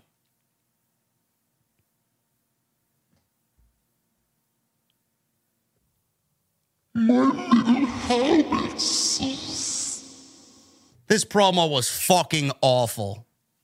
Awful. Woof, woof, woof. Let me at him! Let me at him, Scoob! The fuck are we doing? What are we doing? This was a Vince McMahon promo. Becky comes out wearing the fucking obnoxious outfit, the obnoxious goggles, and she's cutting a promo as if she's big time Bex. We moved away from that. The first thing Triple H did with Becky Lynch was make her a babyface again and get rid of the fucking ridiculous persona that she was leading on. Now all of a sudden the, the glasses are back, the outlandish outfits are back, big time Bex is back, the nauseating promos are back. I mean, holy fucking shit. If you don't think that Vince is in charge, open your fucking eyes. This is the most important women's program in the entire company. That in itself is a fucking problem. Nobody has a problem with that. Think about this. Becky Lynch and Trish Stratus is the most important women's storyline in all of WWE right now. Meanwhile, Rhea Ripley, who's the most popular women's wrestler, is getting Natalya at Night of Champions. How does that make any sense? Why is there such a fucking discrepancy between both of these matches? I don't know who acts for Trish Stratus on TV. Who? She can't cut a promo. She's not believable in anything she does. She's not a believable heel. She sucks as a heel. Only thing that people want to see is Trish and her fucking cleavage every single week. That's all they give a fuck about. That's all I see on social media. You think Cody Rhodes and Brock Lesnar is gonna fucking go to SummerSlam? This is also going to bleed into SummerSlam. You think this is going to be a one and done at Night of Champions? They have nobody else to feud with Becky Lynch. Nobody. Rhea Ripley is going to hold that title for a very long time. There's no reason, absolutely no reason to take that title off of Rhea Ripley. What you're going to get is WWE needing Becky to be in something important, and they can't give her a championship match because it would be too soon for Rhea to lose that championship. So they're going to drag this shit out for another pay per view and then SummerSlam, and it's going to be three matches where we have to sit and watch this garbage every single week. I don't know. I don't know. You got Becky and Trish out there cutting promos as if they're fucking walking into the performance center for the first time and they don't know what to fucking do and they're standing in front of the camera and they're fucking nothing but rookies. They're coming off more like amateurs than they are professionals here. Yet I get people, oh, this is good. Oh, this was great. Oh, Becky sounded great. Oh, Trish is great. No, it ain't. It's fucking shit. Complete dog shit. This was a dumpster fire of a segment, and nobody cares about this feud.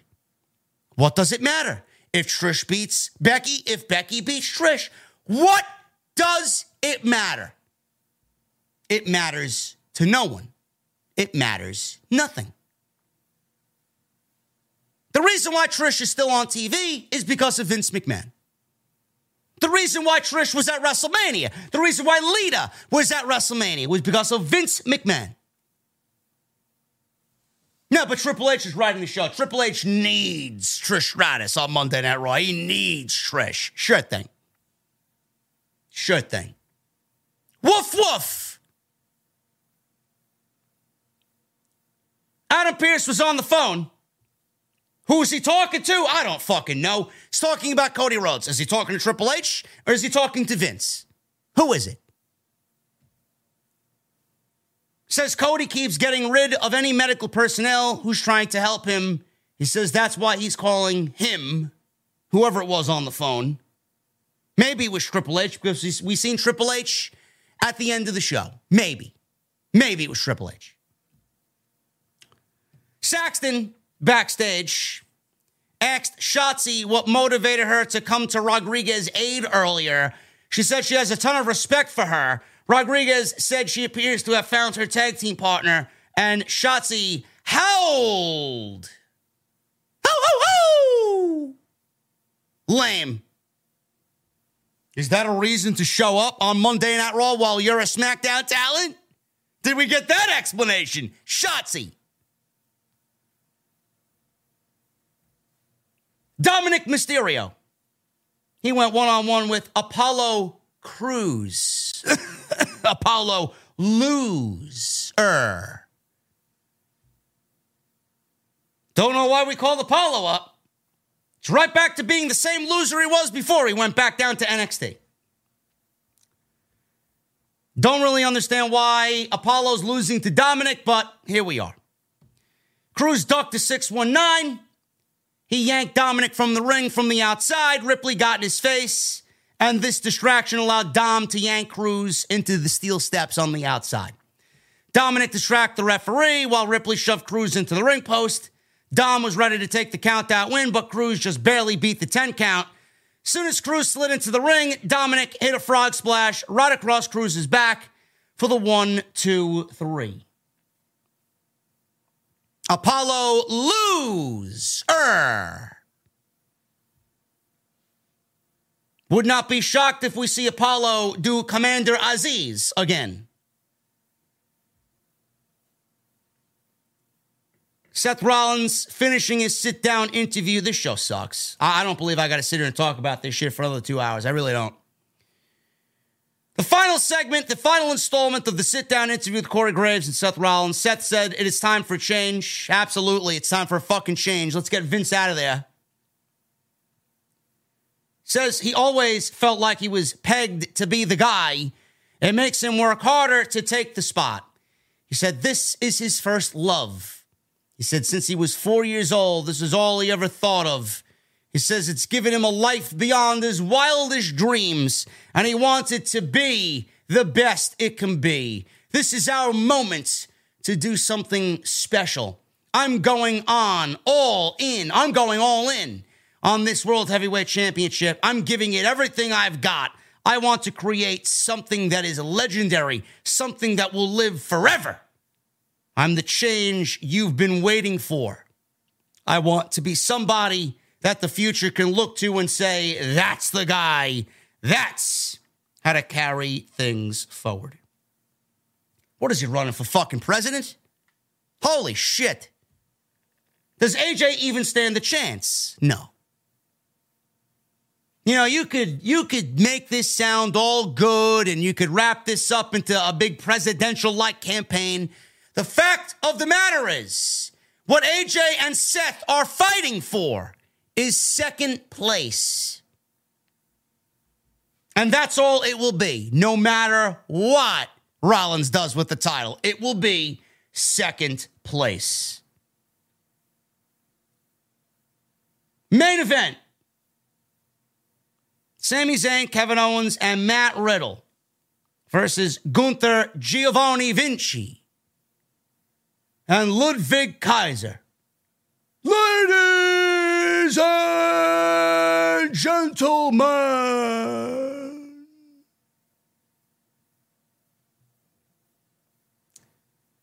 This match went 15 minutes. Easily the longest match of the entire night. What does it matter? What does it matter? Imperium lose another match. That's what it matters. Imperium, Gunther worked over Riddle. They neutralized him in their corner. He could not make the tag. Riddle finally gave Gunther a German suplex, tagged in Owens. He attacked Vinci, hit a senton, German suplex, cannonball, goes for cover, gets a two count. Kaiser and Vinci double teamed Owens. Owens is in trouble. Owens being beaten down. Heels are getting some heat on him. Owens starts to fight back. He gave Vinci a frog splash. Made the tag to Sami Zayn with Kaiser with the clotheslines.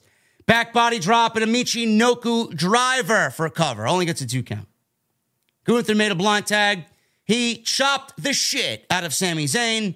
Zayn gave Gunther a blue thunder bomb, which he executed pretty easily, mind you. Imperium broke up the cover. Owens gave Vinci a stunner while Zayn chucked Kaiser from the ring. Gunther put Zayn in a sleeper, but Riddle broke it up with a floating bro. Vinci tagged in, but Zayn gave him an exploder in the corner. Gunther held Zayn by the leg as he set up to Helluva kick. So Owens super kicked him and Riddle chucked him over the announce table. Vinci gave Zayn a clothesline, but Zayn came right back with a Helluva kick. Owens tagged in, hit the senton bomb for the one, two, three. Imperium are losers once again. After the match, Zayn looked into the camera and informed Roman Reigns that the tag team titles are staying with them. Match meant nothing. It's basically a six man tag because they had nothing else better to do to end Monday Night Raw tonight.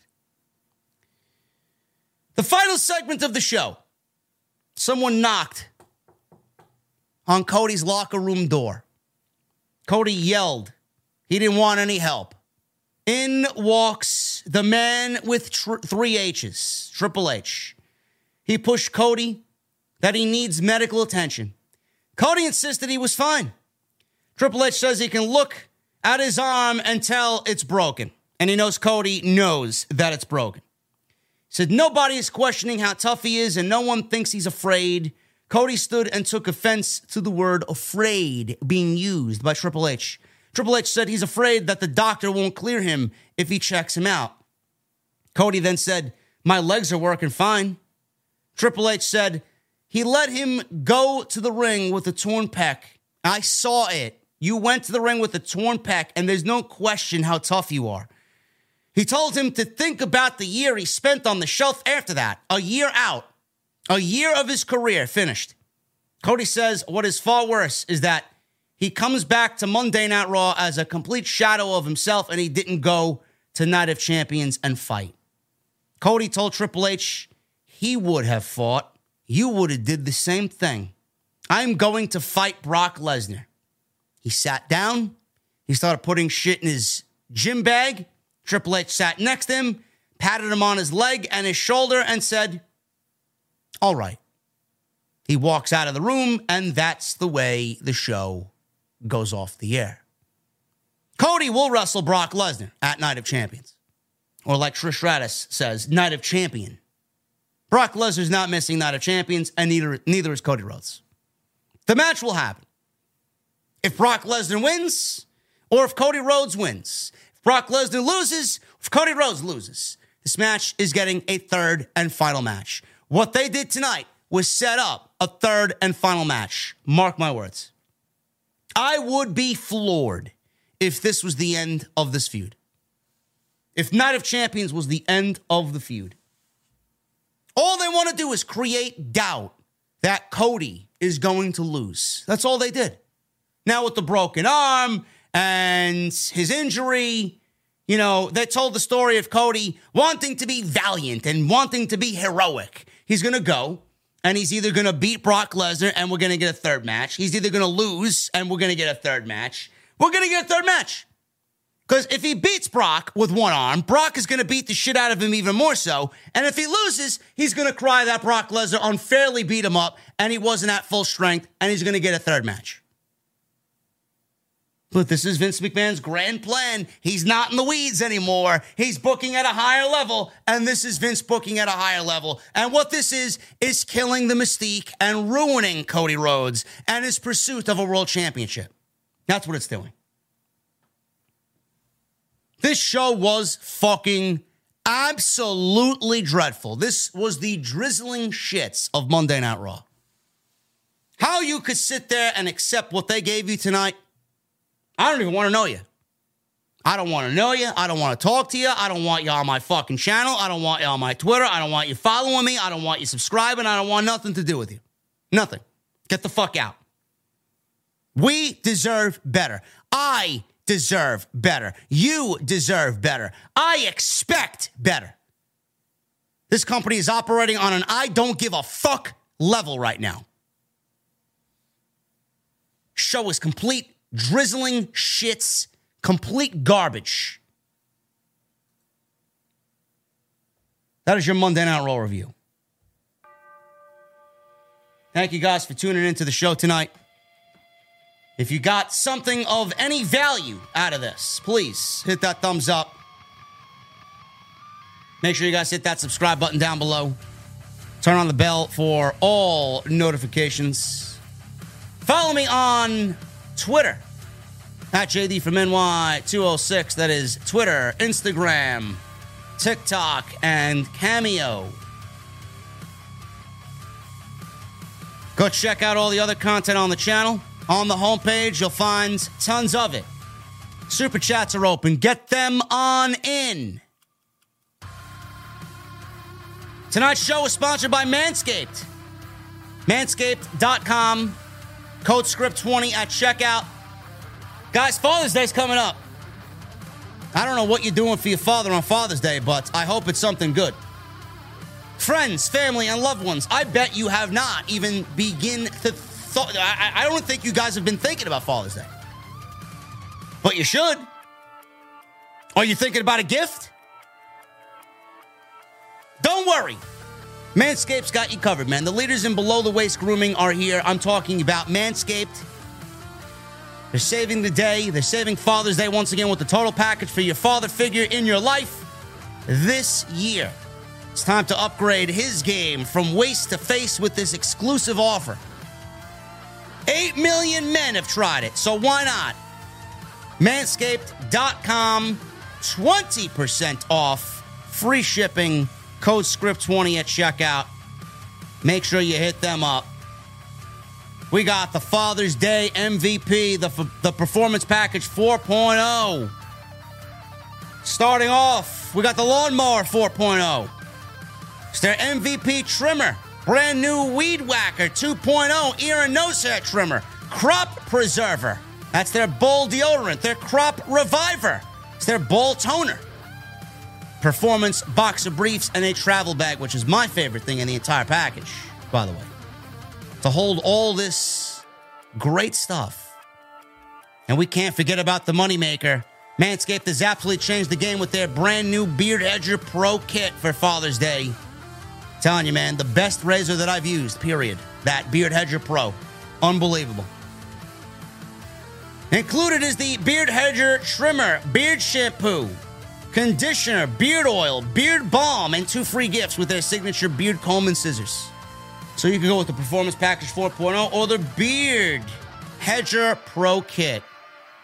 We all know the dads love their comfort if his grooming routine is already dialed, make sure to hook him up with Manscaped's boxers. These are without a doubt the best boxers for men of all ages. Whether he's mowing the lawn or taking out the trash, golfing in the sun, these moisture wicking boxers breathe without breaking a sweat. 20% off, free shipping, code script20 at checkout, manscaped.com. Make this Father's Day one he won't forget with Manscaped. Anyway, guys, let's get into the super chats. Peter Gaymore with a 220. Omos, baby. Peter, nobody cares about Omos. Nobody cares about Omos, brother. John 10 with a new membership. John, what the fuck are you drinking, John 10? Michael Bertoni with a $5 super chat. What's worse, a Vince McMahon run WWE or Activision ruining Call of Duty over the years and after what happened today? Bro, Activision are just like WWE, bro. Slimy, disgusting politicians, nothing but suit and ties who don't give a fuck about their customer base. I'm not even buying the new fucking Call of Duty this year, man. Modern Warfare 3 or whatever the fuck it's called. I ain't buying that shit. Fuck them. Absolutely disgusting behavior. DX Tricksters with a 23 months. I'm going to Money in the Bank in July. I'm super excited, but shows like this make me want to start regretting it. Good thing that PLEs are usually better than TV. I don't know, man. Nothing in WWE's clicking right now. Nothing.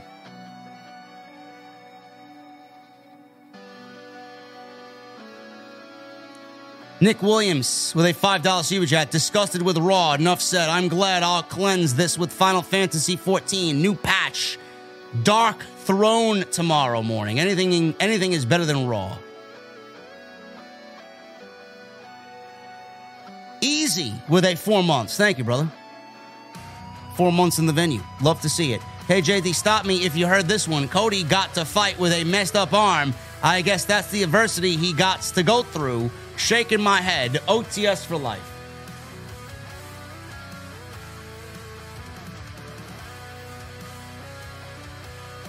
I didn't ask for this type of adversity.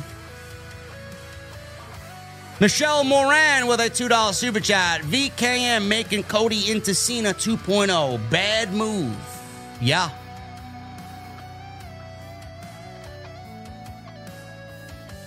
Lunar Guardian with nine months. Thank you, brother. Nine months in the best community in the IWC. Cheers. Chris Leon with 11 months. Raw and the Lakers just reek of red skies. Sorry to you Lakers fans out there, man. Shane Brown with five months. Just wanted to give you a shout out, JD. Haven't been able to watch the streams live lately, but just want you to know my appreciation is there. Hope all is well. Fire emoji. Thank you, Shane, and thank you for five months, man. Captain Solo with a $5 super chat. Never was a fan of Trish Stratus. I always found her highly overrated. She's even more intolerable now, especially when she's cutting a cringe promo.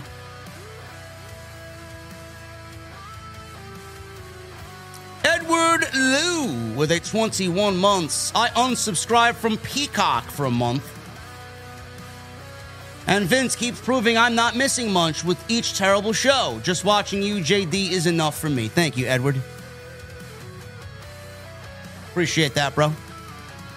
Senile with a $50 super chat. Thank you, Senile, for your generosity tonight, man. We know we're in deep when Red Skies is on loop, and Mean Marky D is the most entertaining thing on Mondays. Keep up the entertainment. Thank you, brother. Appreciate you, man. Tay Tay, the savior, with a 4.99. As soon as Trish and Becky came out, I immediately turned off the show. And also, when the hell are we going to get a stipulation for Cody and Brock at SummerSlam? That's when you're getting a stipulation. New Bendy comic dubs. Nine months. Thank you, uh, comic. JD just JD is showing us the definition of never let them know your next move with that intro. Dana Brooke should be on PH, not OTS. Fire Jesse and fire Dana. I'm not going to repeat what PH is, but uh, I think you guys get the gist of what uh, New Bendy is saying here. Doughboy Games with one month. Raw sucked again. Should I even go to it when it comes to Baltimore? Or save my money and go to an Orioles game or Ravens later on?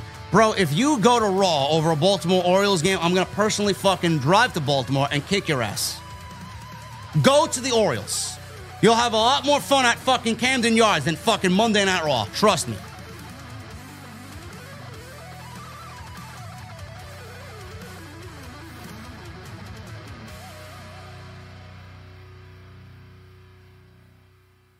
Jim Cornette with a 199. Vince is trying to kill off YouTubers booking this. I don't know what the fuck he's killing off, but he's killing off his fucking audience, I'll tell you that.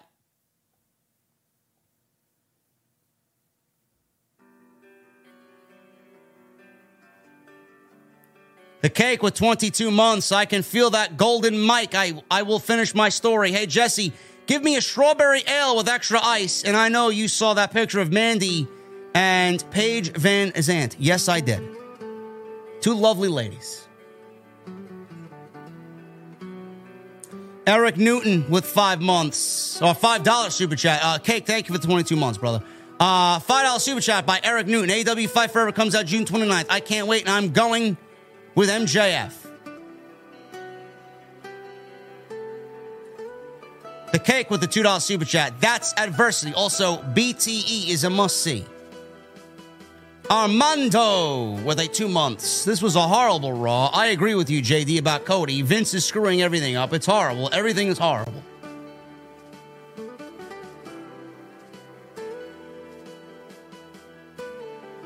Captain Solo with a $5 super chat. Vince needs to be admitted into a nursing home. ASAP. OTS for life. Yes. D apostrophe with a 999. There shouldn't be a single match on Night of Champions that's not a title match, in my opinion. And the U.S. title not being represented on the card feels like a slap in the face. Probably kept it off the show for political reasons.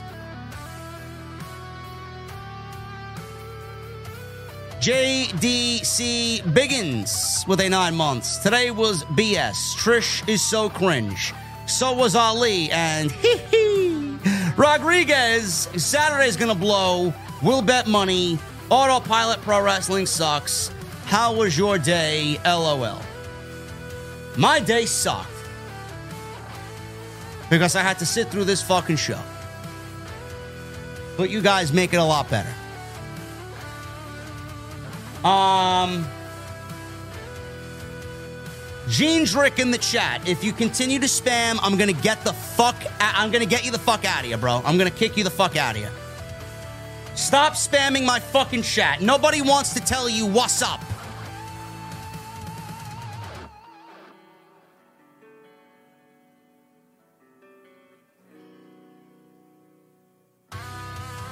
Jason Barker with a $5 super chat.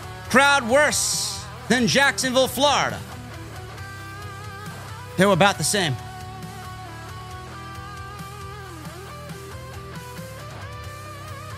Sleep Gang with a $5 super chat. Honestly, wouldn't mind JD reviewing AEW exclusively considering how awful WWE has been post Mania. Bro, I would be giving up 75% of my revenue, bro. Never gonna happen. Well, then stop fucking spamming.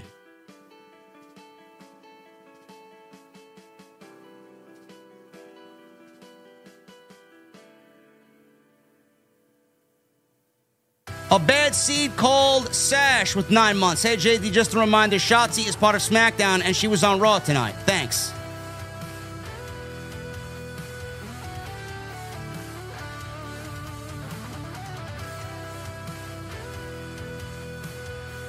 Awesomeville with a 199. Can I get a to the moon?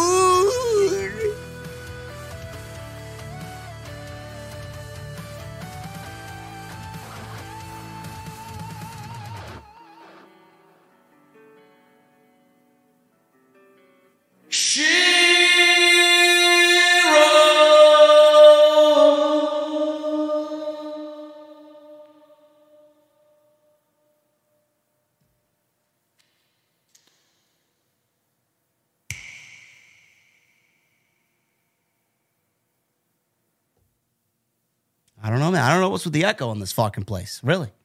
Uh, Joseph Taylor with a $3 super chat. Raw sucks. Thank God for AEW. The apostrophe. Hey, at least we get Red Skies on repeat when the show sucks. And AEW Fight Forever June 29th. Yes. Can't wait. Awesomeville with a 499. Thank you, brother. Also, thank you for being here ever since Vince McMahon forced his way back into WWE. Tay Tay with a 499. Where are Kayden Carter and Katana Chance? And can you do a Ronda?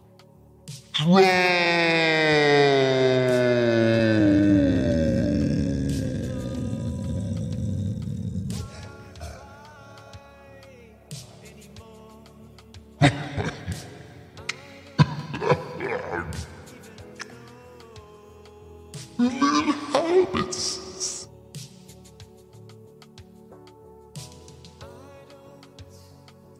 Captain Solo with a five dollar super chat. Cody is going to take so many beatings that eventually he will lose his mind and turn back into Stardust. Vince McMahon is already planning it.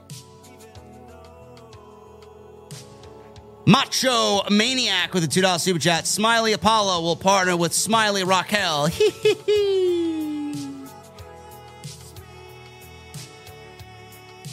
the Bastard 97 with a 499. JD, I quit watching WWE because it's been terrible and I can't stand Kevin Patrick, so I thank you for doing what you do. You truly are the real ace.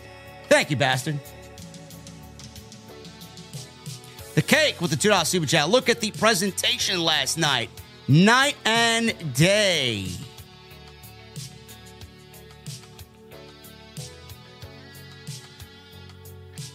Knive 45 with a 550 super chat. Hey JD, love the show. Do you think crowds would turn against Cody like they did in AEW if they continue to book him like this? I hope so. I, I, I genuinely hope so. Matt Fugitive with a $5 super chat. Seems like someone's trying to burn it all down. Do we know if there was some sort of clause in the sale where someone gets money if WWE fails? Bro, he's been trying to burn it down for years. It was never about a sale of the company. Pauls with a 499. Would not mind Cody and Gunther at WrestleMania 40. Also, Seth's promo was the best part of the show.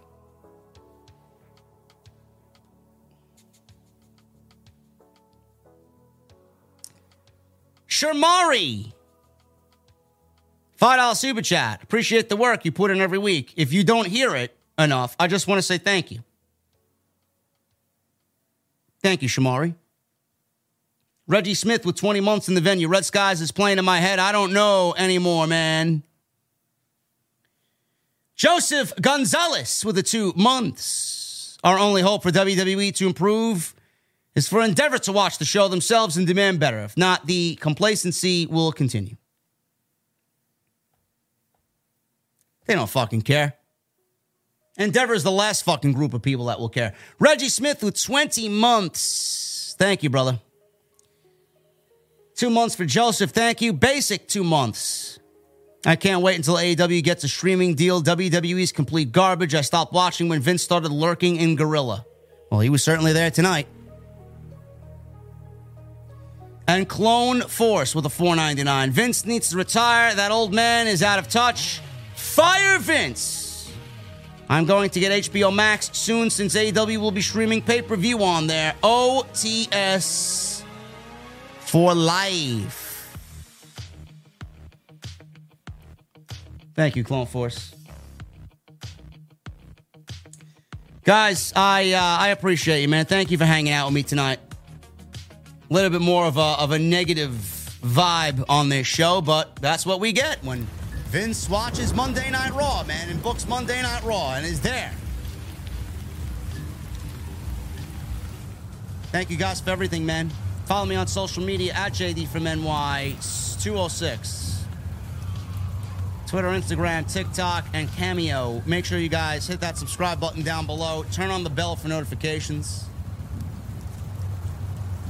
You'll see me in the sub boxes tomorrow. I'm sure I'll have some more news for you guys. We're getting ready. The weekend is going to be a busy one, man. We're going to be here all week. It's Memorial Day weekend.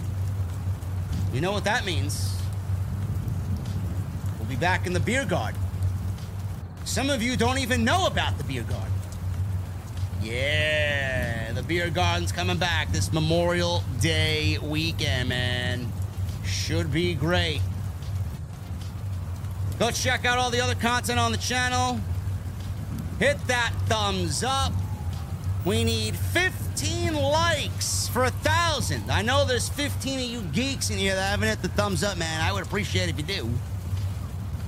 Hit that subscribe button down below. Turn on the bell for all notifications. And like I said, next time you see me, we'll be in the sub boxes tomorrow, and I'll be live with Jesse on Wednesday. AEW Dynamite's go home show for double or nothing. Thank you guys very much. Let me see those ace emojis in the chat. And you guys know when that guitar solo comes on, man, I want that music turned up all the way to max. I'll see you guys on Wednesday live back in the venue right here on Off the Script. I'll see you guys later.